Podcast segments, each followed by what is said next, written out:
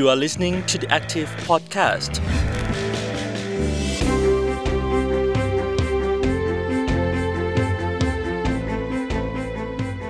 สวัสดีค่ะ คุณผู้ฟังยินดีต้อนรับเข้าสู่ช่วงเวลาของ The Active Podcast ค่ะ ในซีรีส์ขัดแย้งไม่รุนแรงเรายังอยู่กับเส้นทางสันติภาพชายแดนใต้นะคะ วันนี้ดิฉันอรุชิตาอุตมะโพคิน และคุณรัฐวิทย์เอื้อประชานนท์จะชวนพูดคุยกันถึงเรื่องมิติความสัมพันธ์ทางศาสนากับสันติภาพชายแดนใต้ค่ะ สวัสดีค่ะ คุณรัฐวิทย์พี่โม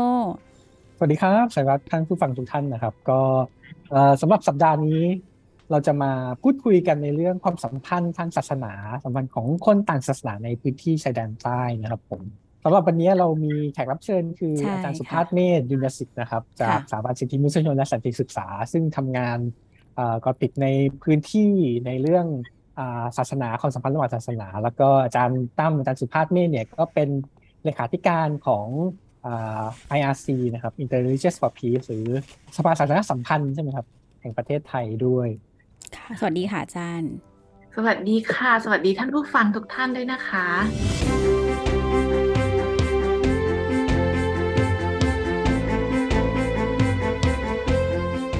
วลาพูดถึงเรื่องอพื้นที่ชายแดนใต้อะค่ะ ก็จะมีเรื่องนี้แหละที่เข้าใจว่าเหมือนเหมือนหลีกเลี่ยงที่จะพูดไม่ได้เลย ไม่ว่าเราจะพูดเรื่องในแง่ของประวัติศาสตร์ เรื่องของความขัดแย้ง ใด ๆ ก็ตามเนี่ย ทุกครั้งจะมีมิติของศาสนาเข้ามาเกี่ยวข้องด้วยนะคะ อยากให้อาจารย์ช่วยอธิบายค่ะอาจารย์ว่ามิติความสัมพันธ์ระหว่างศาสนาของคนชายแดนใต้เนี่ยมันมีความสัมพันธ์ยังไงบ้างในอดีต แล้วก็ อาจจะค่ะถ้าเป็นประวัติศาสตร์ระระยะใกล้เนี่ยก็คือช่วง 18 ปีที่ผ่านมานะคะอาจารย์มันมีความเปลี่ยนแปลงยังไงอยากให้อาจารย์เล่าตรงนี้ให้ฟังค่ะค่ะอะก่อนอื่นเราต้องเข้าใจก่อนเลยนะคะ ว่าความขัดแย้งชายแดนใต้เนี่ยจริงๆมันไม่ใช่ความขัดแย้งทางศาสนานะคะค่ะ เป็นความขัดแย้งเชิงชาติพันธุ์ที่มีคนสองกลุ่มมาเกี่ยวข้องกันเนี่ยนะคะเรื่องของในในในในตัวของความขัดแย้งเอง แต่ว่ามันเป็นเรื่องของการที่อัตลักษณ์ของกลุ่มหนึ่งเนี่ยไม่ได้รับการยอมรับหรือได้รับการถูกถูกเบียดขับอะไรบางอย่าง เป็นเวลาเวเป็นระยะเวลาพอสมควรก็เลยทำให้มันเกิดความขัดแย้งเชิงโครงสร้างความรุนแรงเชิงโครงสร้างขึ้นมา แล้วก็ ต่อเนื่องเป็นความความรุนแรงที่เห็นได้เป็นรูปธรรมนะคะความรุนความรุนแรงทางตรงนะคะ แต่ว่าเราปฏิเสธไม่ได้เช่นเดียวกันว่า เรื่องศาสนาเนี่ยมันประเด็นที่มีความสำคัญ เพราะว่าคนสองกลุ่มเนี่ยเขา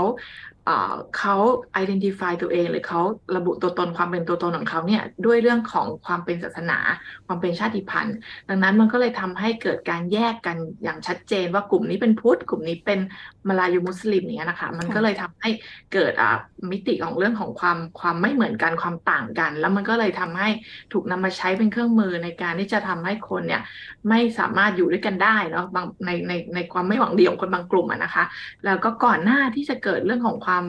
รุนแรงที่ปะทุขึ้นในช่วงปี 2547 เนี่ย มันก็ไม่ได้รุนแรงไม่ได้ไม่ได้เป็นความขัดแย้งนะคะ ชุมชนยังอยู่ด้วยกันได้ในเรื่องของความไม่ไว้วางใจระหว่างรัฐกับคนมาลายูมุสลิมเนี่ยในเชิง vertical นะในเชิงแนวดิ่งเนี่ยมันก็มีความมันก็มีมาให้เห็นต่อเนื่องมาตั้งแต่ปี 2500 ต้นๆมาค่ะเป็นต้นมานะคะ แล้วก็อืมคดีอะเรื่องของดูดูทรงยอในช่วงปี 2520 ด้วยก็เกิดเกิดความขัดแย้งเป็นระลอกระลอกนะคะ แต่พอมันเกิดความขัดแย้งปี 2547 เป็นต้นมาเนี่ย เราพบว่าทั้งแนวดิ่งแนวราบเนี่ยมันมันล้มระเนระนาดเลย มันค่อยๆเกิดขึ้นนะนะคะ แต่แต่ในเรื่องแนวดิ่งเนี่ยมันมันชัดเจนอยู่แล้ว ค่ะ เมื่อมีความรุนแรงเกิดขึ้นมีการเผาโรงเรียนมีการปล้นปืนอะไรต่างๆ มันมันเกิดความขัดแย้งที่ชัดเจน ความรุนแรงที่ชัดเจน ระหว่างอะรัฐกับอะประชาชนนะคะ แต่ว่าในส่วนในในแนวในแนวราบเนี่ยมันค่อย ๆ เกิดขึ้น มันก็เป็นผลพวงมาจากการที่คนรู้สึกไม่ปลอดภัยในชีวิตอืมทรัพย์สิน แล้วเขาก็หวาดระแวงกันเองว่าเออเราไม่รู้ว่าคนที่อยู่ข้างบ้านเราเนี่ยเป็นแนวร่วมของ BRN หรือของกลุ่มผู้ก่อการหรือเปล่า มันก็เกิดความไม่ไว้วางใจนะคะค่ะเกิดขึ้นแล้วก็พอมันเกิดความขัดแย้งความรุนแรง แล้วมันมีผู้เสียชีวิตเนี่ย ซึ่งเราจะเห็นนะจากสถิติของสบตของศูนย์เยียวยา จะพบว่าคนพุทธเนี่ยมีจำนวนน้อยกว่าใช่ไหมคะในชายแดนใต้ค่ะแต่มีประมาณ17%เนาะแต่ว่าเขาสูญเสียมากเขา 66%ของผู้ที่เสียชีวิตหรือบาดเจ็บอืมจากเหตุความรุนแรงตั้งแต่ปี 2547 เป็นต้นมาเนี่ยหมื่นกว่าคนนะคะหมื่นสี่พันกว่าคนเนี่ย เป็นคน พุทธเสียหกสิบหกเปอร์เซ็นต์ดังนั้นคนพุทธเลยรู้สึกว่าตัวเองเป็นเป้าของความรุนแรง อันนี้ อันนี้ก็ไม่ไม่ผิดที่เขาจะรู้สึกแบบนั้น เพราะว่าเขาจะรู้สึกว่ามันไม่มีความปลอดภัยในชีวิตและทรัพย์สินของเขาเลย แต่เรายังพบว่าคน generation เก่าเนาะคนที่อายุประมาณหกห้าสิบขึ้นไปอะค่ะ ความสัมพันธ์ยังเหนียวแน่นกับกับคนที่เป็นคนต่างศาสนาชาติพันธุ์ ความสัมพันธ์ยังโอเคมาก แต่ว่าคนที่รุ่นหลัง40ลงมาเนี่ยอาจจะมีความ ไม่ไว้เนื้อเชื่อใจเยอะขึ้น แล้วด้วยความที่ไม่ได้ปฏิสัมพันธ์กัน แล้วก็ไม่ได้มีพื้นที่ให้แลกเปลี่ยนอะไรขึ้นเกิดกันกันมากขึ้นมากมายนะทำให้มันเกิดความเข้าใจผิดกันได้ง่ายอะค่ะ อันนี้ก็เป็นสัมพันธ์ที่มันเกิดขึ้นนะคะ อาจจะตั้งแต่แบบสมัยต้องเข้าโรงเรียนแล้วหรือเปล่าครับคือบางทีเข้าโรงเรียนก็แยกโรงเรียนอยากอยากทราบเหตุผลเหมือนกันค่ะ แต่ก่อนในโรงเรียนของรัฐเนี่ยก็ยังยังเป็นโรงเรียนที่ได้รับความนิยมนะคะ ก่อนก่อนที่จะเกิดเหตุการณ์ความไม่สงบปี 2547 เนี่ยเราก็ยังเห็นเด็กมาลายูมุสลิมไปโรงเรียนที่เป็นโรงเรียนที่จัดตั้งโดยรัฐ พอมันเริ่มเหตุการณ์ความรุนแรงความไม่สงบเกิดขึ้นเนี่ยมันก็มีประเด็นเรื่องว่าความรู้สึก สิอัตลักษณ์มาลายูเนี่ยมันมันมันเพิ่มมากขึ้นในหมู่คนมุสลิมมาลายูมุสลิมเขาก็จะนิยมส่งลูกเนี่ยไปเรียนโรงเรียนที่เป็นโรงเรียนปอนเนาะโรงเรียนสถาบันปอนเนาะซึ่ง อาจจะไม่ใช่ปอนอที่เป็นแบบดั้งเดิมที่ต้องไปเรียนกับครูสอนศาสนาในในในในมัสยิดหรืออะไรอย่างนี้นะคะ แต่ว่ามันจะเป็นโรงเรียนแบบใหม่ที่มีหลักสูตรอะไรที่ทันสมัยขึ้น การที่ส่งลูกหลานไปเรียนโรงเรียนเหล่านั้นมันทำให้เขาสามารถรักษาความเป็นมาลายูได้มากกว่าการที่จะส่งลูกเขาไปเรียนโรงเรียนพุทธนะคะ ที่จะต้องมีแบบว่ามีการไหว้พระมีการสวดมนต์หรือมีการทำอะไรต่างๆ ที่อาจจะเป็นกิจของพุทธ ด้วยนะเขาก็เลยรู้สึกว่าส่งลูกไปเรียนโรงเรียนปอนอสถาบันปอนอเนี่ยจะดีกว่า ก็เลยทำให้มันเกิดการแยกกันตั้งแต่อนุบาลเลยโรงเรียนตาดิกาแล้วนี่ก็ไปตั้งแต่อนุบาลเลย ก็เลยทำให้มันขาดพื้นที่ที่จะมีปฏิสัมพันธ์กันระหว่างเด็กรุ่นใหม่ ๆ นะคะ จากก่อนหน้านี้เคยทำวิจัยปีหนึ่งทำวิจัยเกี่ยวกับวัยรุ่น มาลายูมุสลิมกับไทยพุทธเนี่ยค่ะ แล้วพบว่าเขาไม่มีเพื่อนที่เป็นคนต่างศาสนาเลยนี่น่าตกใจมาก ประมาณปีห้าเจ็ดเด็กเข้ามามหิดลเนาะก็จะเป็นวัยรุ่นแล้วก็คือคิดดูว่าตั้งแต่เขาเกิดตั้งแต่เด็กมาเนี่ยไม่ค่อยได้เจอคนต่างศาสนา มันก็เลยทำให้เข้าใจผิดอะบางทีไม่รู้ว่าพระคืออะไรคือพระเนี่ยเป็นเป็นผู้นำศาสนาพระทำอะไรบ้าง พระฉันกี่มื้ออย่างเงี้ยบางทีเขาขาดขาดความรู้ความเข้าใจตรงนี้ไปค่อนข้างเยอะนะคะ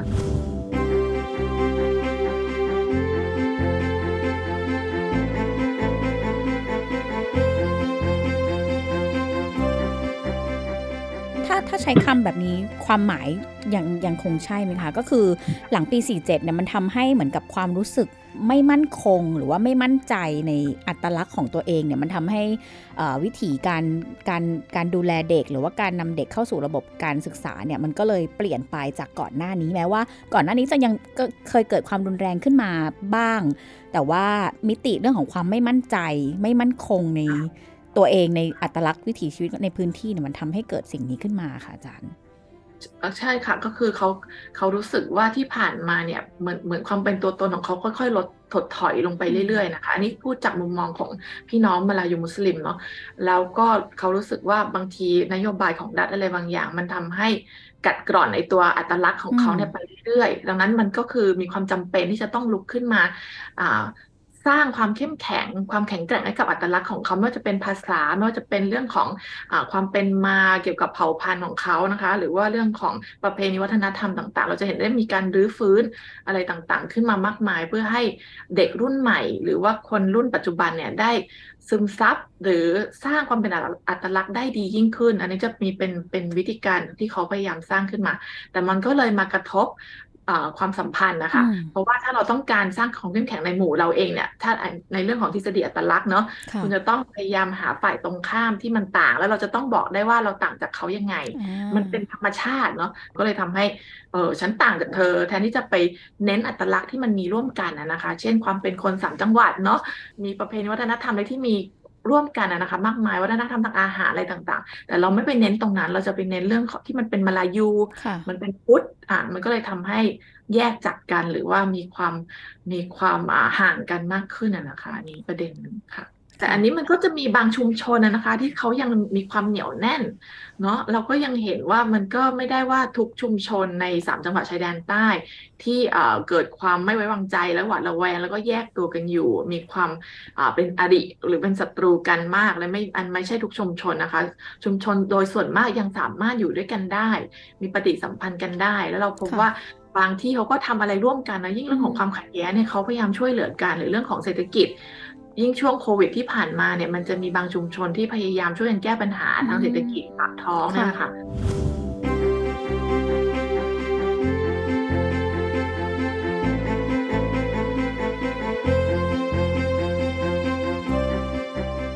ชุมชนของคุณพุทธเหมือนอย่าง คนรู้จักหรือว่าเพื่อนๆของแนนเองเนี่ยก็มีหลายคนเหมือนกันที่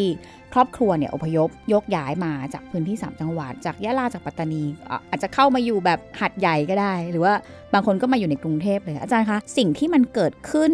ตั้งแต่ยุคช่วงปี 2500 ใหม่ ๆ หรือว่าจริง ๆ แล้วมันเพิ่งมาเกิดรุนแรงหรือว่าชัดเจนมากขึ้นในช่วงปี 2547 นะคะอาจารย์หรือถ้าเราดูแนวโน้มเรื่องของการย้ายถิ่นนะคะ มันก็มีมานานแล้วเพราะว่า เป็นธรรมชาติของคนที่ว่าเราต้องไปแสวงหาโอกาสที่ดีกว่าในชีวิตเนาะแต่ของชายแดนใต้เนี่ยเราพบว่าตั้งแต่เกิดเหตุการณ์ความรุนแรงเป็นต้นมาเนี่ยมันมีการย้ายออกค่อนข้างค่อนข้างต่อเนื่องนะคะนี่มีมีคนเคยทำวิจัยไปหลายหลายชิ้นแล้วเหมือนกันว่ามันมีการย้ายออก ทั้งคนมาลายูแล้วก็คนไทยพุทธแต่ว่าถ้าจากในจากตัวเองที่เคยทำงานวิจัยกับเยาวชนมาเนี่ย เราพบว่าเยาวชนพุทธหรือว่าคนพุทธเนี่ย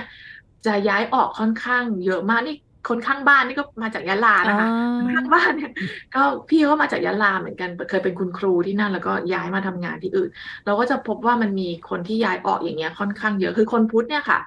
เขาสามารถย้ายไปอยู่ที่ไหนก็ได้ในในในประเทศไทย เพราะว่ามันมีวัดมันมีชุมชนมันใช้ภาษาเดียวกับเขาใช่ไหมคะเขาก็จะไม่ลังเลที่จะย้ายออก แต่ว่าคนมาลายูมุสลิมเนี่ยค่ะ ถ้าถามดูนะเคยสัมภาษณ์เด็กมาลายูมุสลิมประมาณ17-18คนตอนนั้นทำวิจัยเนี่ยเขาก็จะบอกว่าเขายังไงเขาเรียนจบเพราะจะต้องกลับไปพื้นที่บ้านเกิดเขา เพราะตรงนั้นมันเป็นมันเป็นความเป็นอัตลักษณ์มันเป็นตัวตนชุมชน ครอบครัวทุกอย่างอยู่ตรงนั้นหมดนะคะยังไงเขาจะต้องกลับไปเราพบว่าปี62มันมีมันมีคนพยายามทำเรื่องของสถิติการย้ายออก แต่เขาไม่ได้แบ่งชัดเจนว่าชาติพันธุ์ไหนย้ายออกไปมากเท่าไหร่ มันไม่มีตัวเลขตรงนั้น แต่เราเห็นว่า มันมีการย้ายออกจริงในยะลาปัตตานีนราธิวาสโดยที่ปัตตานีกับนราธิวาสเนี่ยจะเป็นคนที่ย้ายจากเขต นอกเขตเทศบาลออกไปนะคะออกไปที่อื่นเนาะอาจจะย้ายเข้ามาในเมืองหรือว่าย้ายออกไปต่างจังหวัดเลยก็มีเหมือนกัน แต่ของยะลาเนี่ยจะคนที่ย้ายออกจะเป็นคนที่อยู่ในเขตเทศบาลแล้วย้ายออก ตั้งแต่อายุ 15 เป็นเป็นต้นไปถึงประมาณ 39 40 แต่ที่เราไปทำวิจัยมาก็คือประมาณ 20 ชุมชนที่เราลงไปเนี่ยก็พบว่า เขาย้ายออกกันจริงอะค่ะ ก็คือบางคนย้ายอ่าไกลหน่อยเนาะย้ายออกไปเลยขายขาดขายที่ดินแล้วย้ายออกไปเลย มีเหมือนกันไปอยู่ตั้งลกลากที่อื่น เชียงรายเชียงใหม่ไปเลยมีเหมือนกัน แล้วก็จะมีกลุ่มที่ย้ายจากชุมชนที่อยู่ตรงนี้ค่ะ ไปอยู่ชุมชนที่ใหญ่กว่า ในเขตจังหวัดเดียวกัน เพื่อที่จะได้ลดเรื่องของการเดินทางแล้วก็อุ่นใจมากกว่าเรามีเพื่อนอยู่ชุมชนไปอยู่ชุมชนที่ใหญ่กว่าอย่างเงี้ยค่ะ เขาก็จะรู้สึกอุ่นใจแล้วก็อ่าบางคนก็ย้ายเข้าไปอยู่ใกล้ที่ทำงาน ก็คือต้องทิ้งบ้านที่อยู่ในเขตนอกเขตเทศบาลเนี่ยไปอยู่ในเขตเทศบาล เพื่อจะได้เดินทางสะดวก แล้วก็จะได้ไม่เป็นเป้าของความรุนแรงแล้วเพราะใน 20 ชุมชนที่เราลงไปวิจัยเนี่ยเราจริง ๆ เราเก็บข้อมูลตั้งแต่ปี 60 61เนี่ยเราเก็บ 2 ชุมชนก่อน หลังจากนั้นปี6 สามหกสี่เราลงไปอีกแปดชุมชนนะคะ แล้วก็พอปีนี้นะคะ ช่วงสิงหากันยาเนี่ย เราไปเก็บอีกสิบชุมชน ก็ทั้งสี่จังหวัดเลยค่ะ มีสงขลาด้วยนะคะ สงขลาปัตตานียะลานราธิวาสเนี่ย แล้วเราก็พบว่า เออ มันมีการย้ายออกจริงคือตัวตัวครัวเรือนตัวบ้านเนี่ยยังอยู่ แต่ว่าคนเนี่ยน้อยลงอาจจะมีการเสียชีวิตด้วยนะคะ หรือว่า มีการย้ายออกไปทำงานที่อื่นเนี่ยก็ก็มีอยู่ ส่วนมากจะเป็นจะเหลือประมาณเป็นคนสูงอายุนะคะ ที่ยังอยู่ในชุมชนบางชุมชนที่น่าเป็นห่วงเนี่ย บางบ้านเนี่ยเหลือคนสูงอายุอยู่แค่ มีทั้งชุมชนเหลืออยู่สามหลัง ในสามหลังมีเหลืออยู่แค่หลังละคน แล้วก็เป็นสวเป็นสูงวัยทั้งหมดอันนี้อันนี้ก็ก็เป็นสิ่งที่เกิดขึ้นที่โต๊ะเด้งเป็นต้นนะคะ ที่เราลงไปมา ก็เกิดขึ้นจริง แล้วเราพบว่าสาเหตุปัจจัยหลักของการย้ายออกจริง ๆ มันไม่ได้เพิ่งเริ่มปีนี้สองปีนี้เนาะมันจะถ้าเราดูสถิติของความรุนแรงในชายแดนใต้ช่วงพีคๆมันจะเป็นปี 48 ถึงปี 53 ช่วงที่พีคกันนะคะ ที่มันมีการทำร้ายกันเยอะๆ ทั้งประชากรที่เป็นประชาชนที่เป็นพลเรือน ไม่ได้ไม่ได้เป็นเป้าหมายที่มีอาวุธนะคะแล้วก็พระสงฆ์อะไรพวกนี้เนาะช่วงประมาณปีห้าปีสี่แปดถึงปีห้าศูนย์เนี่ยจะค่อนข้างเยอะมันก็เริ่มตั้งแต่ช่วงนั้นนะคะ ที่คนย้ายออกโดยเฉพาะคนพุทธเนี่ย เขาก็จะขายที่ดินให้คนมาลายูที่อยู่เป็นบ้านนี่เลย แล้วก็ไปตั้งลกลากที่อื่น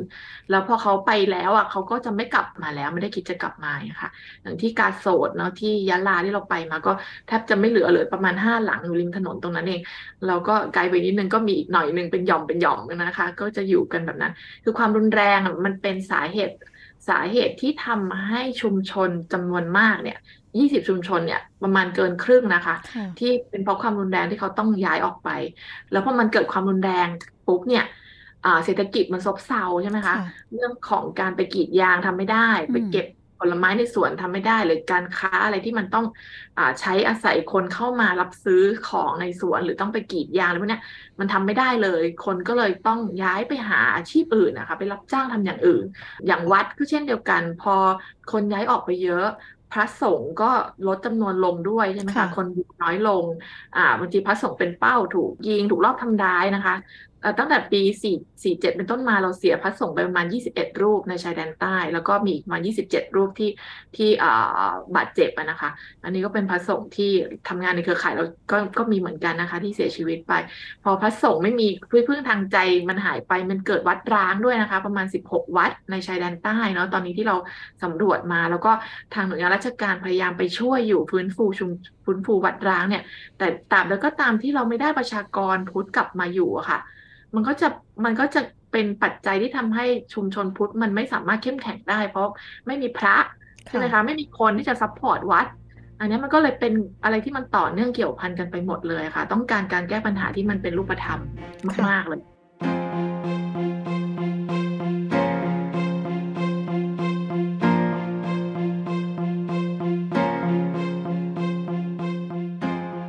อาจารย์คะนอกจากผลกระทบที่ที่เห็นได้ชัดกับกรณีของตัวตัวชุมชนพุทธเอง หรือว่า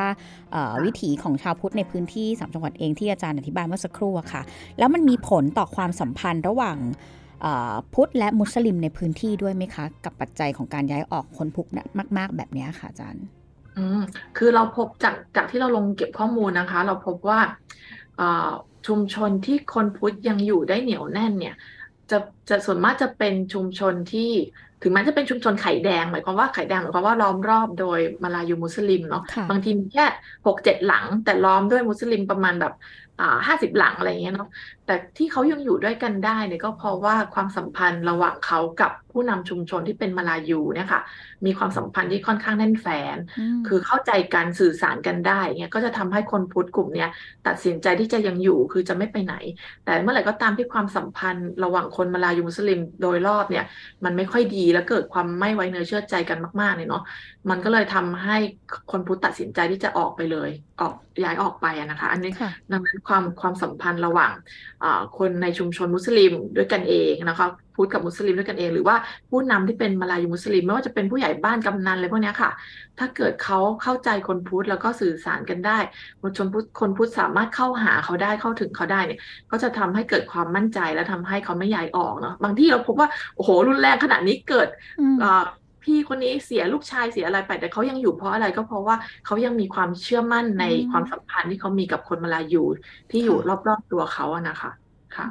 จะลองยกตัวอย่างหน่อยไหมครับ เข้าใจว่าอาจารย์มีมีโครงการที่แบบพยายามฟื้นฟูความสัมพันธ์ระหว่างระหว่างชาวพุทธและชาวมุสลิมในในในชุมชนนะครับ ถ้าเราจะไปคาดหวังภาครัฐให้คุยกับผู้ประกอบการแล้วพยายาม ลดความรุนแรงเลยเอามันก็ทำได้ระดับหนึ่งแต่ว่าสิ่งที่มันจะ work มากๆเลย คือเราต้องเราต้องเริ่มด้วยความสัมพันธ์ระดับอื่นด้วยอ่า track เขาเรียกเป็น track นะ track ที่ลงมาข้างล่างเนี่ยสองหรือสามรากหญ้าหรือว่าระดับกลางที่เป็นอ่า middle level เนี่ยพวกนี้เนาะอันนี้ถ้าความสัมพันธ์ของชนคนในระดับล่างและระดับกลางเนี่ยโอเค มันจะทำให้ส่งแรงกระเพื่อมไปถึงระดับบนที่เขาเจรจาต่อรองอะไรกันได้ ดังนั้น มันมีทางเดียวเนี่ยแหละค่ะ คือต้องพยายามสร้างความสัมพันธ์ฟื้นฟูความสัมพันธ์และทำให้เขาอยู่กันได้อย่างเหนียวแน่นนะคะ ก็เราเคยมีเรามีโครงการนะคะ ที่เราทำอยู่ตอนนี้ก็กลายเป็นชุมชนที่เป็นเหมือนบ้านหลังที่สองแล้วเนาะไปทีไรเขาก็เรียกไปกินข้าวเลยนะเขาก็บอกเอ้ยเนี่ยหลังนี้เดี๋ยวหลังนี้ไว้ให้อาจารย์ตั้มมานอนอะไรอย่างเงี้ยนะก็เป็นชุมชนท่าด่านนะคะ ที่เราทำเราลงไปตั้งแต่ปีห้าแปดชุมชนท่าบ้านท่าด่านจริง ๆ ถ้า เป็นชุมชนที่ค่อนข้างมีความสำคัญ เพราะว่าเป็นชุมชนที่หลาย ๆ ภาคส่วนพยายามได้ตั้งแต่ปีประมาณปี 58 เป็นต้นมาเนี่ยได้พยายามเข้าไปช่วยเหลือฟื้นฟู คือเป็นชุมชนชุมชนพุทธนะคะ ที่เคยอยู่กันเข้มแข็งอยู่ที่อยู่ที่ตลกกระโปที่ที่ปัตตานีนะคะยะหลิงที่ปัตตานี แต่ก่อนเป็นชุมชนเข้มแข็งประมาณ30กว่าหลังคาเรือนเลย ก็มีการเศรษฐกิจดีมากมีท่าเรือ มีการเลี้ยงปลากระพง มีการเลี้ยงกุ้งเลี้ยงอะไรพวกนี้แล้วทำทุกอย่างดีหมด แต่พอมันเกิดเหตุการณ์ที่ปอนอจีฮาร์ดนะคะก็มีคนที่เข้ามายิงคนในหมู่บ้าน แล้วก็เสียชีวิตไปอะสี่คนนะคะ แล้วก็มีการทำลายบ้านเรือนอะไรพวกนี้เนาะคนก็ย้ายออกไปเหลือแค่สองครัวเรือนร้างจริง ๆ เลย ปีห้าแปดตอนที่เราลงไปเนี่ยร้างแบบ ศาลาอะไรแบบสภาพสุดโทรมมากนะคะ เราก็พยายามฟื้นฟูชุมชนด้วยการที่โดยที่ เราก็มีการสร้างเวทีให้สอบตกับกรมนเนี่ย เข้ามาเล็งเห็นปัญหาตรงนี้ด้วย แล้วเขาก็สารต่ออย่างดีเลยนะคะกับทางหน่วยงานภาครัฐก็พยายามสร้างบ้านคืนให้ ส่วนงานสอบตก็มีการลง มีการเอานโยบายไปเอาเอางบไปลงนะคะทำให้เกิดการพัฒนาต่างๆ แต่เราก็พยายามสร้างความสัมพันธ์ระหว่างมุสลิมที่อยู่ใกล้เคียงด้วยให้เขามีปฏิสัมพันธ์กัน นี้เป็นโครงการที่เราเราเราค่อนข้างที่จะเห็นความเปลี่ยนแปลงเยอะมากในภายในระยะเวลาประมาณ 5 ปีที่ผ่านมาเนี่ย เราเห็นว่าพี่น้องเนี่ย พอเราไป พยายามไปฟื้นฟูพยายามให้เขามาพูดคุยกันเนี่ยมันมีมันเกิดความเปลี่ยนแปลงเยอะ แล้วตัวผู้นำชุมชนเองนี่สำคัญมากเลยค่ะ เขาพยายามที่จะทำงาน เข้าไปถึงคนมุสลิม เข้าไปถึงคนที่อยู่รอบรอบรอบเขาเนี่ยนะคะ แล้วก็สร้างความเข้มแข็งในตัวชุมชนเองด้วย ไม่ว่าจะเป็นเรื่องเศรษฐกิจเรื่องสังคม แล้วเราก็ได้รับความช่วยเหลือจากเครือข่ายพุทธที่เรามีนะคะ ไปเอาพระลงไปนะคะ มีการไปท่านก็ไปประจำอยู่แล้วนะพยายามที่จะไปช่วยเรื่องของทางใจเนาะให้ให้เกิดความเข้มแข็งความมั่นมั่นคงทางใจทางศาสนาอะไรพวกนี้ก็ทำให้ชุมชนตอนนี้กลับไปอยู่ค่อนข้างเยอะแล้วนะคะ แล้วก็มีเศรษฐกิจอะไรมีการทำกลุ่มเครื่องแกงที่เราพี่น้องพุทธในท่าด่านเนี่ยไปเอาพี่น้องมุสลิมที่อยู่รอบๆเนี่ยมาช่วยกันทำตอนนี้มีความเข้มแข็งค่อนข้างดีเลย แล้วก็เปลี่ยนไปเยอะมากไม่ว่าจะเป็นเชิงกายภาพ เชิงสังคมหรือเชิงศาสนาเองก็ตามนะคะ อยู่ด้วยกันได้ ก็อันนี้เป็นโมเดลอย่างหนึ่งเลยที่เราอยากจะทำแล้วเราก็พยายามเอาชุมชนท่าด่านเนี่ยนะคะสิ่งที่เขาประสบการณ์ที่เขาได้เรียนรู้เนี่ยไปบอกชุมชนพุทธอื่น ๆ ว่าเออเราลองทำแบบนี้ไหมมันจะมีชุมชนอื่นนะคะ ที่วัดกุหลาหรือว่าที่ควนดันใต้เนี่ยที่สงขลาเนี่ยที่เขาก็เจอเหตุการณ์จะล้างเหมือนเหมือนกัน เราก็พยายามเอาพี่ๆท่าด่านไป ไปพูดคุยเนาะแล้วก็ไปไปไปแลกเปลี่ยน แล้วก็ทำให้เขาเเกิดความมั่นใจว่าเออ ถ้าเกิดเขามีปัญหาเขาสามารถสึกปรึกษาพี่น้องพุทธได้นะคะ ในในในในเครือข่ายของเรา แล้วทำให้เขามีความมั่นใจที่จะทำอะไรต่างๆ ได้มากขึ้น อันนี้ก็เห็นความเปลี่ยนแปลงชัดเจน มันต้องเริ่มจากคนในชุมชนนะคะแล้วก็เราในฐานะสถาบันวิชาการเนาะเราก็พยายามที่จะ ให้ความให้ความสนับสนุนอ่าสามารถที่จะลิงก์กับเขากับหน่วยงานอื่นได้เราก็พยายามทำอันนี้อันนี้เป็นสิ่งสำคัญ มันต้องเคลื่อนกันเป็นทีมใหญ่จริงๆนะคะ ถึงจะทำให้มันเกิดความมั่นคงในเรื่องต่างๆเนาะสำหรับคนพุทธในในจังหวัดชายแดนใต้ค่ะ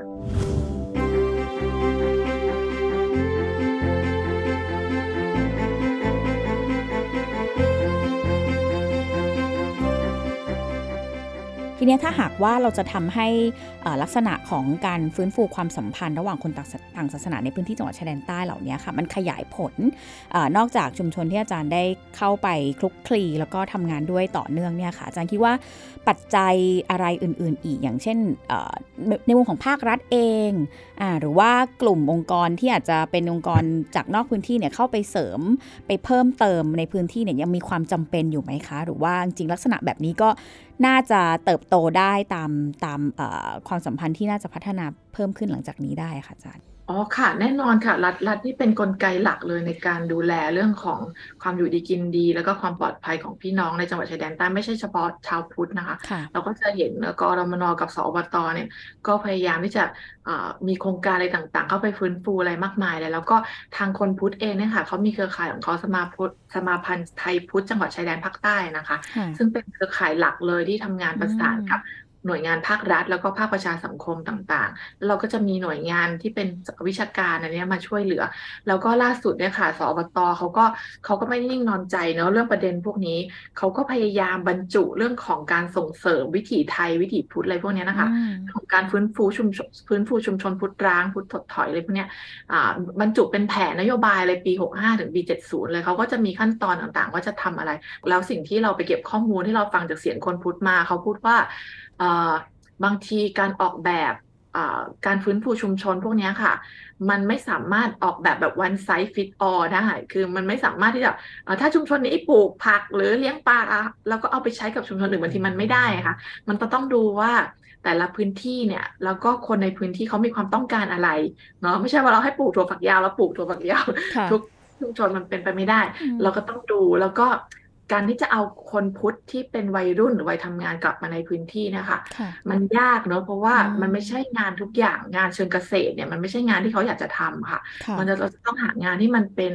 มันมี value added จากงานที่เป็นเกษตร เอามาแปรรูปทำอะไรไหมหรือว่าเป็นโฮมสเตย์หรือทำอะไรที่เป็นในลักษณะท่องเที่ยวท่องเที่ยวเชิงอนุรักษ์ อันนั้นจะดึงดูดคน ที่เป็นวัยทำงานหรือเป็นวัยรุ่นเนี่ย ให้เขาอยากกลับมาอยู่ในพื้นที่เหมือนเดิมนะคะ อันนี้มันต้องมันต้องคิดหลายสเต็ปแล้วก็เราก็ต้องอาศัยหอการค้าจังหวัด หรือว่าอะไรที่เกี่ยวเรื่องเศรษฐกิจอะเข้ามาช่วยกันวางแผนให้มากขึ้นด้วยค่ะ อันนี้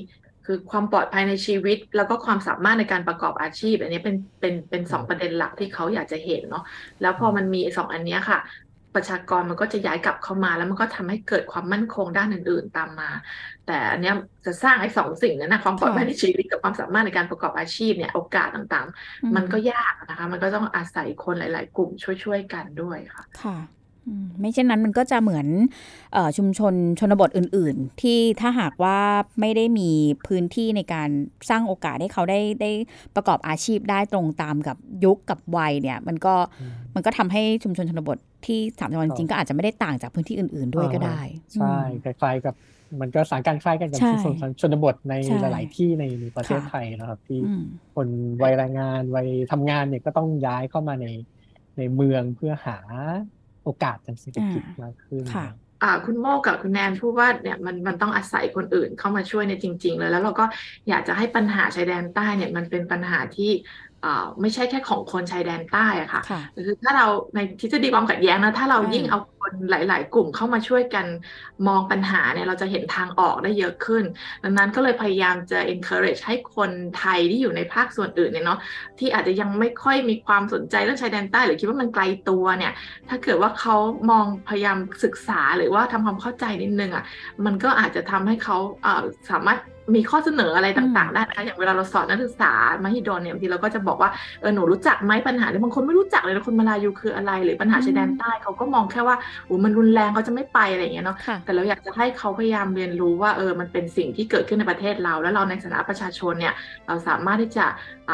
หาทางออกได้เสนอทางออกอะไรได้ อย่าอย่าคิดว่าเราไม่มีความสำคัญอย่างเงี้ยค่ะ ก็อยากจะให้ช่วยกันนะว่าเออคนในภาคส่วนอื่นนะคะ ถ้าเกิดมีไอเดียหรืออะไรประมาณนี้หรือว่ามีความคิดว่าเออมันจะไปในแนวทางไหนสามารถที่จะ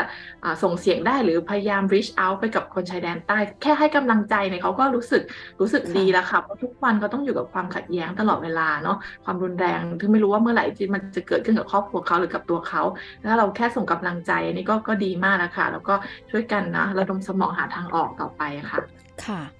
ค่ะ ขอบคุณค่ะอาจารย์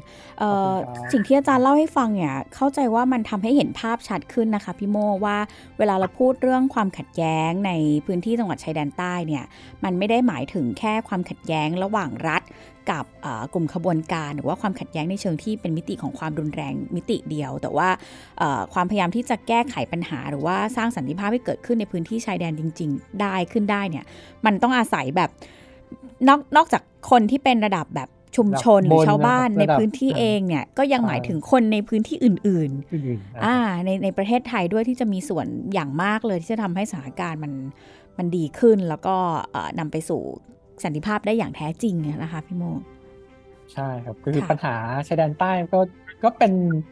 อยากจะให้มองนะคล้ายๆอาจารย์ตั้มนะเป็นปัญหาที่เราทุกคนในในทั้งประเทศที่จะควรจะต้องให้ความสนใจให้ความรับรู้แล้วก็ช่วยกันหาทางออกร่วมกันนะครับ ค่ะ ค่ะ วันนี้ก็ขอขอบคุณอาจารย์ตั้มนะคะ อาจารย์สุภาพเมธยุญยสิทธิ์มาก ๆ เลยค่ะ ขอบคุณค่ะ ขอบคุณคขอรับบคุณคุณแนนและคุณโม่มากค่ะ ขอบคุณค่ะ สวัสดีสค่ะวัสดีสวัสค่ะดีครับ